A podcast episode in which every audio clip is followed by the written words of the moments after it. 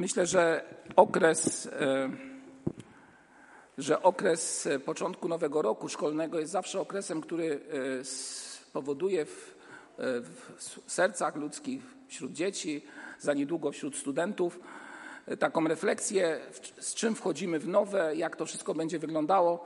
Mam też świadomość, że ciągle jesteśmy bombardowani że z różnych, z różnych miejsc, że będą się różne rzeczy mogły dziać. I w niektórych miejscach właściwie to się już dzieją, w szkołach i, i nie tylko. W związku z tym czasami wydaje się, że ta perspektywa, która jest przed nami, jest taka jakby po pierwsze słaba do ogarnięcia, a po drugie e, nie jesteśmy pewni, co będzie i jak to wszystko będzie wyglądać, ile będziemy musieli czasu poświęcić na niektóre sprawy w naszym życiu. No i człowiekowi czasami, tak mówiąc prosto, ręce opadają, no bo nie wiadomo, co z tym wszystkim zrobić.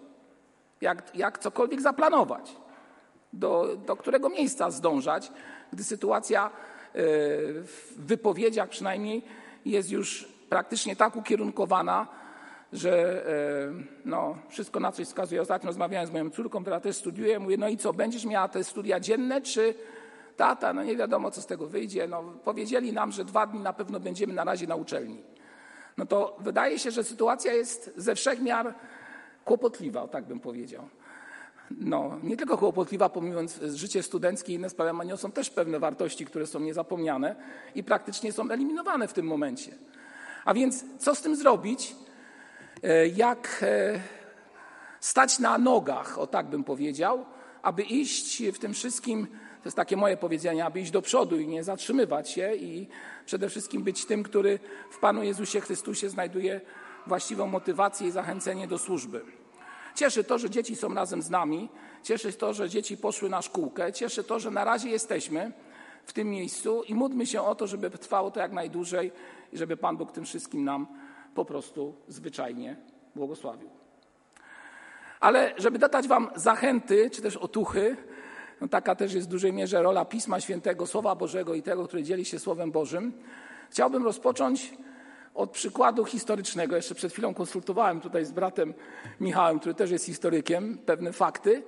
I muszę Wam powiedzieć, że bardzo do mnie przemawia pewna scena z historii, która jest sceną działań bitewnych, tak bym to określił, armii e, Marka Aureliusza, jednego z cesarzów e, rzymskich. To jest drugi wiek naszej ery, mniej więcej 180 rok, kiedy e, no, imperium się rozrasta bardzo mocno. On, można je powiedzieć, cesarz filozof, więc specjalnie nie jest zaangażowany w ideę bezpośredniej walki, ale ma generała, który nazywa się Maximus i on zdecydowanie idzie do przodu i praktycznie są już pod Wiedniem, w okolicach Wiednia i wydaje się, że wszystko jest przed nimi otwarte. Jest jedna z scen, która pokazuje e, właśnie ten moment przed bitwą, czyli przed czymś, co jest jeszcze nieznane, w perspektywie może wskazywać na to, że niekoniecznie skończy się zwycięstwem, a jeżeli się skończy zwycięstwem, to i tak wielu polegnie i zostanie tam na tym miejscu i będą duże straty.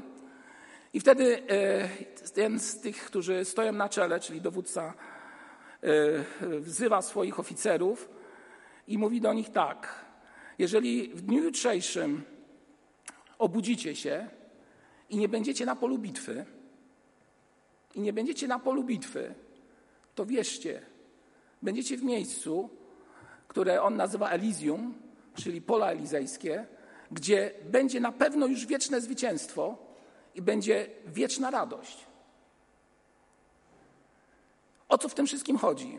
Chodzi o to, że niezależnie co będzie przed nami i do czego będziemy w swoim życiu zmierzać, też do czego historia, która jest przed nami, nas doprowadzi, nie możemy martwić się i wycofać się. I powiedzieć: Nie pójdę, nie zrobię tego kroku, aby stanąć do walki. Nie możemy tego zrobić. Bo jeżeli to zrobimy i wycofamy się do tyłu, to przegramy. Autentycznie przegramy. A jeżeli nawet, i tutaj można tą historię, którą opisałem, odnieść do e, idei walki duchowej, w czymś przegramy, nie wiem, doznamy jakiejś porażki, rana będzie Twoim lub moim udziałem, lub też coś innego stanie się z moim życiem, to nie martwmy się. Powiemy, do kogo należymy. Kto jest Twoim i moim Panem. I gdzie jest prawdziwe zwycięstwo. Gdzie jest prawdziwe zwycięstwo. Nie tu, li tylko na ziemi. Tu jest przedsmak tego, co jest przed nami. Przedsmak wieczności. Aternam, czyli tam w wieczności będziemy razem z naszym Panem. Całkowicie. I niezależnie od tego, co tutaj się będzie działo i przed jakimi trudnościami staniemy, to wiemy, gdzie jest nasza ojczyzna. I myślę, że to jest istotne, aby wchodząc w ten nowy okres, w którym teraz będziemy, czy to w szkole, w pracy, gdziekolwiek, w coś, co na pewno jest jakąś niewiadomą przed nami, na pewno każdy mówi, no muszę sobie to jakoś poukładać. No i poukładamy sobie to, to nie ulega wątpliwości. Ale są pewne sprawy, których się nie da poukładać. Dlatego powiem wam tak, nie jako oficer, ale jako wasz pastor. Moi drodzy, nie dajmy się. Nie róbmy kroków wstecz.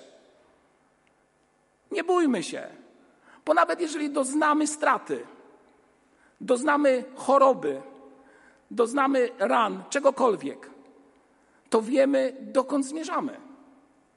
Jeżeli nawet przebudzimy się nie w tym miejscu, gdzie jesteśmy teraz, jak nas straszą naokoło, to wiedzcie, że będziecie w wieczności z naszym Panem, a tam jest nasz Pan. Czym jest wieczność? To nie miejsce, które geograficznie potrafię Wam przekazać. Wieczność to miejsce, gdzie będziemy z naszym Panem Jezusem Chrystusem. I to wystarcza. To wystarczy w życiu każdego, powinno wystarczyć w życiu każdego z nas.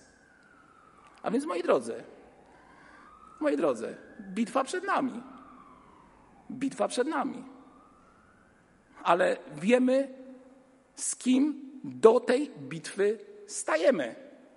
Wiemy, kto jest naszym szefem i dowódcą. I tego się trzymajmy. W pełni świadomości, świadomości tego, że w Nim, w Jezusie Chrystusie, jest prawdziwe zwycięstwo. Zgadzamy się? No, patetycznie możemy odpowiedzieć, oczywiście tak. Tylko czy faktycznie zgadzamy się duchowo, tu w swoim serduchu z tymi sprawami? To jest istotna sprawa. Bo sama deklaracja, nawet zewnętrzna, jest dobra, ale nie do końca myślę, że każdy z nas musi się z tym zmierzyć. Dzisiaj Was, moi drodzy, pragnę w tym zachęceniu, tak to nazwę, zaprosić na, e, na górę Karmel. Na pewno wielu z Was słyszało o tej górze z perspektywy historycznej i nie tylko. No więc nie omieszkam jako były nauczyciel zapytać, właśnie jako były, jako nauczyciel zapytać Was, co to takiego jest ta góra Karmel? Słucham? Proszę? O tak, tutaj jest skojarzenie, że to jest Eliasz, znaczy góra Karmel kojarzy się z Eliaszem. Tak, to już pierwsza odpowiedź. Czy coś więcej o tej górze wiemy? Dobrze.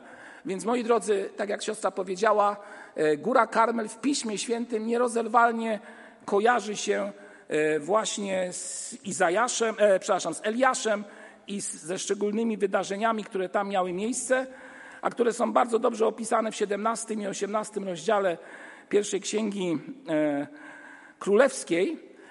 Słuchajcie, moi drodzy, Góra Karmel w dosłownym tłumaczeniu, gdybyśmy tak przełożyli to na nasz polski język, znaczy winnica Boga lub ogród Pana nad Morzem Śródziemnym, nad Zatoką Hajfy. Tutaj kilka takich informacji, które wyciągnąłem e, z e, encyklopedycznych wiadomości. A więc na tej górze Karmel odbyło się wydarzenie, które myślę, że jest bardzo inspirujące i myślę, że do dzisiejszego dnia wielu, czytając o tych wydarzeniach, jest zachęconych, aby stać przy Panu i zwyciężać. Zwyciężać. Bo to jest istotne w codziennym naszym życiu. Cała historia góry Karmel rozpoczyna się od tego, że Izrael pod panowaniem nowego króla Ahaba jego żony pięknie, Izabel. Także dochodzi do tego, że mm, sprzeniewierza się zakonowi Bożemu, następuje powrót kultu bałwochwalstwa i tym podobnych spraw. E, prorocy są zabijani, e, ci, którzy głoszą prawdę, słów Bożych są w potępieniu, w mniejszości. I wtedy Eliasz e, w Giliadzie rzekł do Ahaba.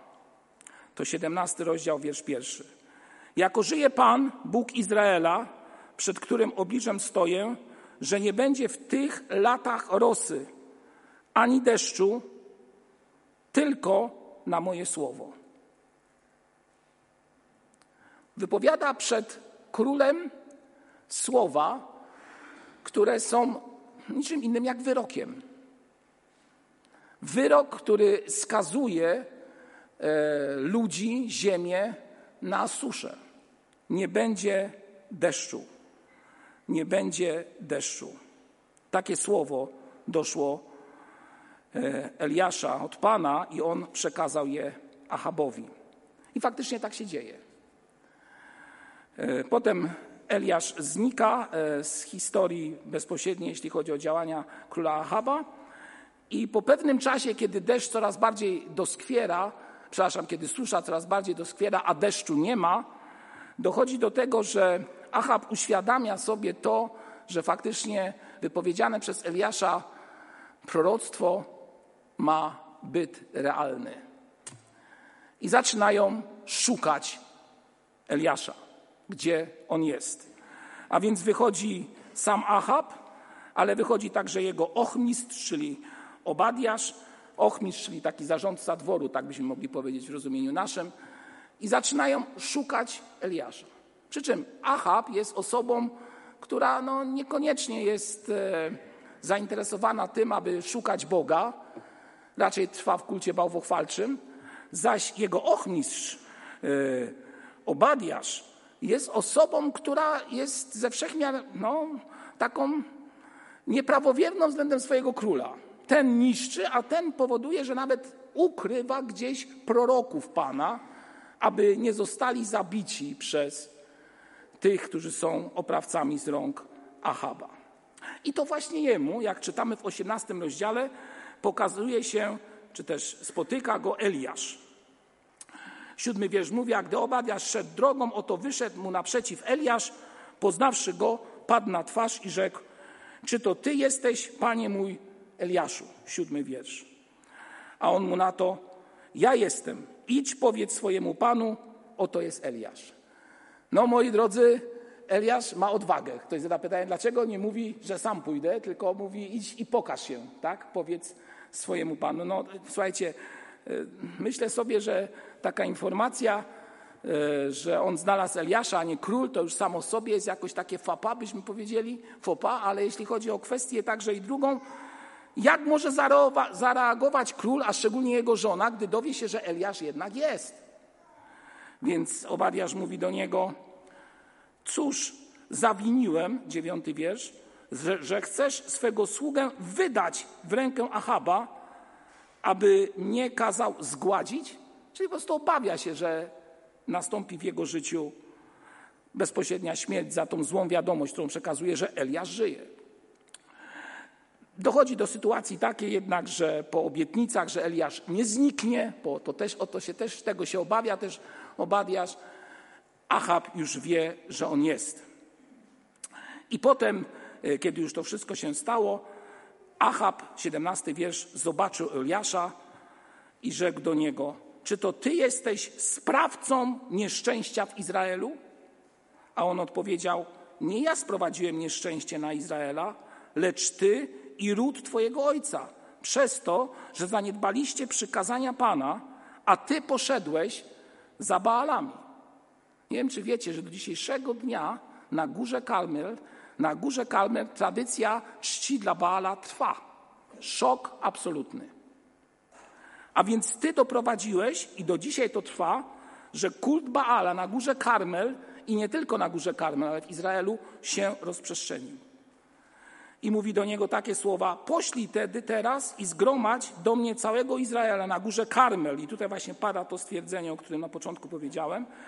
Oraz owych 450 proroków Baala i 400 proroków Aszery, którzy jadają u stołu Izabel. No, to już mamy kolejne wskazanie, że jak zawsze w rozumieniu niektórych kobieta jest winna wszystkiemu, tak? No my się oczywiście z tym nie zgadzamy, ale no, nawet i tutaj to jest napisane. No. Bo to u kobiety jedzą, a nie u Ahaba jedzą, tak? No już w raju było. Dobrze, idziemy dalej, moi drodzy. A więc kiedy to wszystko się stało na tej, e, to wyzwanie nastąpiło, e, Ahab, czyli król izraelski, wysyła zew do wszystkich synów izraelskich i zgromadził proroków na górze Karmel. I wtedy tak sobie właśnie to wyobrażam, że Eliasz staje wobec tego całego grona tych wszystkich, którzy przyszli na górę Karmel, biorąc pod uwagę samych proroków, jest ich prawie 850, potem e, jeszcze lud zgromadzony, no to myślę, że to była całkiem pokaźna ilość osób. Całkiem pokaźna ilość osób. I on staje i wszyscy wiedzą, że to przez niego trzy lata nie mieli jedzenia, nie mogli pić i było ciągle ciepło. I wyobraźcie sobie, jeden człowiek i cała grupa ludzi, sami przeciwnicy. To tak jakbyśmy powiedzieli w naszym życiu. Ja sam, a przeciwko mnie cały duchowy świat. Wszyscy przeciwko mnie. Ale jednak Eliasz staje i mówi takie słowa. Przystąpił do całe, całego ludu Eliasz i rzekł: Jak długo będziecie kuleć na dwie strony? Jeśli Pan jest Bogiem, idźcie za nim, jeśli, a jeżeli Baal, idźcie za nim. I uwaga, jaka jest reakcja ludu? Lecz lud nie odrzekł mu ani słowa. Nic, dosłownie nie zareagowali na te słowa. Chcieli być prawowierni wobec króla? Obawiali się? Czego się obawiali? Przecież Eliasz nie ma wojska, tylko jest sam.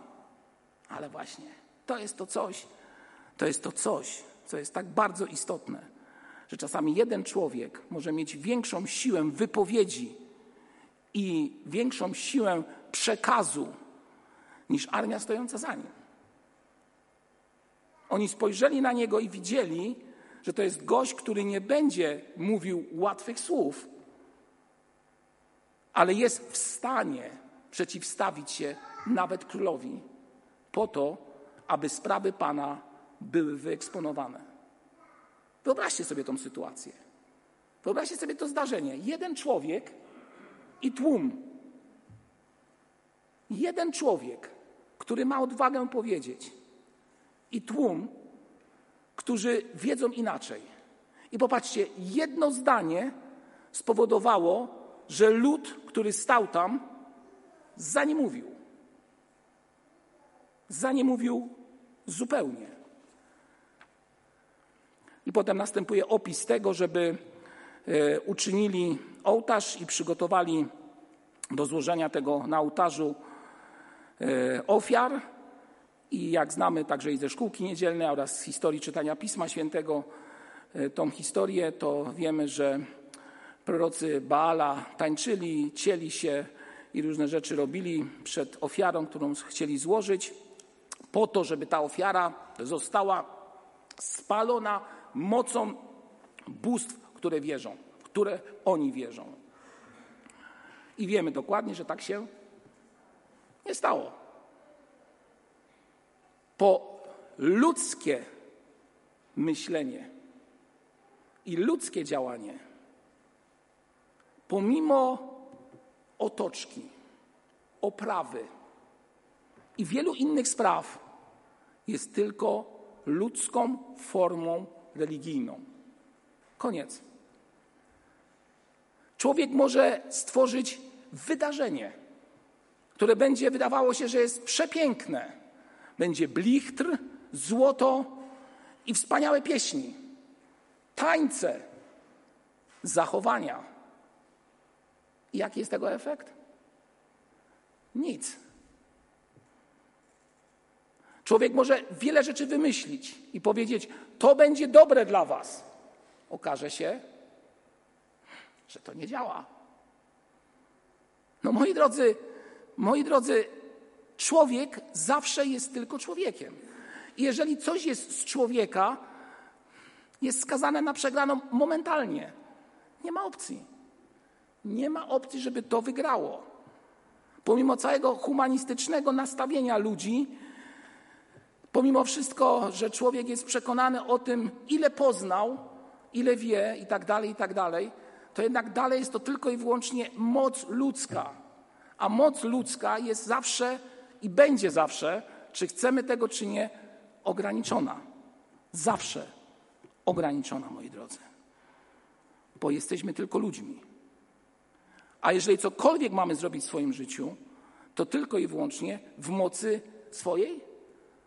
No oczywiście, że nie. Tylko w mocy Boga. W mocy Boga. Kiedy to wszystko się nie udaje, w 30 wierszu czytamy, wtedy Eliasz 18 rozdziału rzekł do całego ludu: Przystąpcie do mnie.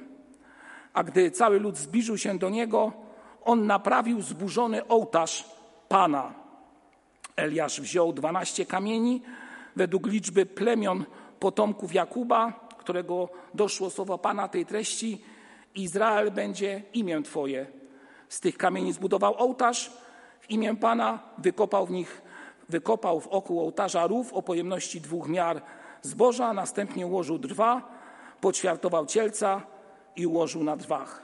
I rzekł, napełnijcie cztery wiadra wodą i wlejcie ją na ofiarę całopalną. I co czytamy? Co się stało, kiedy to wszystko miało miejsce? I spłynęły wody. To jest ołtarza tak, że i rów wypełnił się wodą. I teraz zaczyna się moment kulminacyjny tego wydarzenia na Górze Karmel. A gdy nadeszła pora, zawsze musi być ten moment, gdy nadejdzie pora w Twoim i moim życiu. Tam chodziło o składane ofiary. Prorok Eliasz przystąpił i rzekł: Boże Abrahama, Izaaka i Izraela, niech dziś okaże się, że Ty jesteś Bogiem Izraelu, a ja Twoim sługą, i że według Twego słowa uczyniłem to wszystko. Odezwij się, Panie, odpowiedz mi, a niech ten lud pozna, że Ty, Panie, jesteś Bogiem prawdziwym.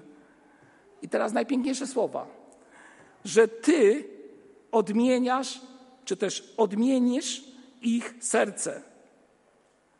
Bóg zmienia serce tych ludzi, którzy jeszcze przed chwilą stali przed Eliaszem, może z miną kpiącą. Co ty sam tutaj znaczysz? Tu jest 400 i jeszcze 450. Cóż znaczy Twoja siła? Okazało się, że siła proroków zawiodła. I nagle ten lud widzi modlitwę. To tak jak właśnie opisywałem w, tym, w tej historii tego dowódcy, który zbiera oddział swoich najbliższych i mówiąc po prostu, motywuje ich do walki. Motywuje, słuchajcie, nie martwimy się, zwyciężymy, damy rady. To barbarzyńcy, to, to ci, którzy dziwne rzeczy robią. Ale my zwyciężymy. I tak samo tutaj staje Eliasz i w modlitwie wzywa Boga o pomoc. I lud to słyszy. I kiedy to się dzieje, wtedy spada ogień Pana, który trawi całopalną ofiarę i drwa, i jeszcze kamienie są strawione, i ziemię, a woda, która była w rowie, została wysuszona. Gdy cały lud zobaczył, padł na twarz, mówiąc: Pan jest Bogiem, Pan jest Bogiem. Wtedy rzekł Eliasz do nich: Pochwyćcie proroków Baala. Słuchajcie, no każdy by chciał być w takim wydarzeniu, myślę sobie. Ale ja muszę Wam powiedzieć, moi drodzy, że nie jest wykluczone, że w podobnym, może nie na taką skalę, ale w podobnym wydarzeniu możecie brać udział w najbliższym czasie. To wydarzenie może doprowadzić do tego, że będziecie musieli wobec wielu ludzi powiedzieć: Jestem z Tobą, Panie, jestem Twój Panie, albo stanąć w milczeniu i nic nie powiedzieć. I nic nie powiedzieć. Ja już mówiłem Wam moje świadectwo i nie chcę tutaj przed Wami grać jakiegoś człowieka, który coś tam wielkiego zrobił, ale też nie zapomnę chwili, kiedy musiałem w pewnym momencie, będąc w pierwszej klasie szkoły średniej, w szkole, gdzie e, no, bardzo mocno była zakorzeniona kwestia idei marksistowskich, tak bym powiedział. I na pytanie profesora na lekcji języka polskiego, kim jesteś, stanąć przed trzydziestoma ludźmi, chłopakami w moim wieku w tamtym czasie i przed tym człowiekiem i odpowiedzieć, kim jestem. I słuchajcie, to wydarzenie mi się czasami w nocy śni. Bo to nie jest takie proste, jak się ma 16 lat i wszyscy na ciebie patrzą. To nie jest takie proste. Ale Pan Bóg uchronił. I Pan Bóg da siłę każdemu z nas.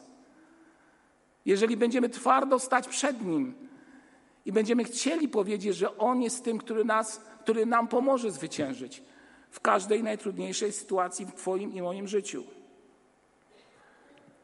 Kiedy zobaczyli, co się stało, padli na kolana. I myślę, że wielu z Was też tego może doświadczyć, że przez Twoje świadectwo wielu może, albo jeżeli nie wielu, to przynajmniej jedna osoba może paść na kolana i wołać do Pana i uznać Jego wielkość. Tylko moi drodzy, moi drodzy, nie milczmy. Nie bójmy się. No, moi drodzy, ja nie wiem dlaczego w tym naszym humanistyczno nie wiadomo jakim świecie ludzie się boją. Bo nie wypada, a to nie to miejsce, a co pomyślą, jak powiem. No przecież pamiętacie historię, kiedy na jednym z pogrzebów, którego, który prowadziłem, po tym pogrzebie podeszła do mnie jedna kobieta i mówi, wie pan co, 20 lat pracowałam z tym człowiekiem, którego pan żegnał. I nie wiedziałam, że on jest, tutaj powiedziała, protestantem. W ogóle nie wiedziałam, co jest w jego sercu. Nic. No, nie wiedziałam, co mam tylko powiedzieć, moi drodzy. No, moi drodzy, to jest najgorsze, co może być w życiu człowieka milczenie. Ja wiem, że czasami się boimy, że czasami nie mamy siły wypowiedzieć, że czasami wydaje nam się, że nasze słowa będą głupio zrozumiałe, że to, co wypowiemy, będzie nieskładne, niegramatyczne, że nie mamy wiedzy, że mierząc się z drugim człowiekiem, który na przykład jest elokwentny i ma na przykład jakieś poznanie typowo filozoficzne, zgasi nas jakimś tam stwierdzeniem, które będzie generalnie prowadziło do tego, że Boga nie ma. No może tak być, oczywiście. Może nawet będziesz wyśmiany wśród ludzi, a może nawet odrzucony. To jednak Twoim i moim zadaniem jest mówić, a nie milczeć. Jak mówić? Zanim zaczniesz mówić, módl się o to, żeby Pan Bóg dał Ci siłę, co masz powiedzieć, gdzie i kiedy. Prosta sprawa. Eliasz odszedł, zanim wypowiedział te wszystkie słowa, moi drodzy. Odszedł i był w miejscach, które no, były miejscami odosobnienia, moi drodzy. Czytamy, że był u wdowy w Sarepcie, że był nad potokiem Kerit, gdzie karmiły go kruki. Miał czas miał czas, aby wzmocniwszy się duchowo iść i głosić prawdę Ewangelii. Ty też masz na to czas, tylko powiem tak brutalnie. Czy nam się chce? Czy nam się chce? Bo nam się wielu rzeczy chce, ale czasami na skutek tych wszystkich sytuacji akurat ta sprawa nie jest w naszym przypadku najważniejsza. A więc do czego Was chcę wezwać dziś, moi drodzy? Zanim Eliasz w mocy Pana dokonał tego, czego dokonał, czyli lud zobaczył, że ofiary zostały spalone, naprawił ołtarz, wziął 12 kamieni, czyli zbudował ten ołtarz i złożył ofiarę, czyli coś przygotował. Ja Was też chcę wezwać do tego, abyście przygotowali się do zbudowania ołtarza. Coś powie profanacja? Nie, to nie o taki ołtarz chodzi. O jaki ołtarz, albo o jakim ołtarzu chcę teraz mówić? Myślę, że każdy z Was zna bardzo dobry fragment, który opisany jest w Nowym Testamencie, a dotyczy kwestii właśnie ofiarowania. List Pawła do Rzymian, rozdział 12, wiersze 1 i 2, gdzie czytamy: Wzywam Was wtedy, bracia. Wiecie, że jestem człowiekiem, który pewne rzeczy więc dodam, wzywam was wtedy bracia i siostry. Dobrze? Przez miłosierdzie Boże, abyście składali ciała swoje jako ofiarę żywą, świętą, miłą Bogu, bo taka winna być duchowa służba wasza. A nie upodabniajcie się do świata, ale się przemieńcie przez odnowienie umysłu swego, abyście umieli rozróżnić, co jest wolą Bożą, co jest dobre, miłe i doskonałe. Składać ofiarę z siebie. No, moi drodzy, i to nie chodzi o katowanie ciała, tylko chodzi o to, abyśmy umieli rozróżnić, co jest wolą Bożą, co jest dobre, miłe, jakie? Doskonałe.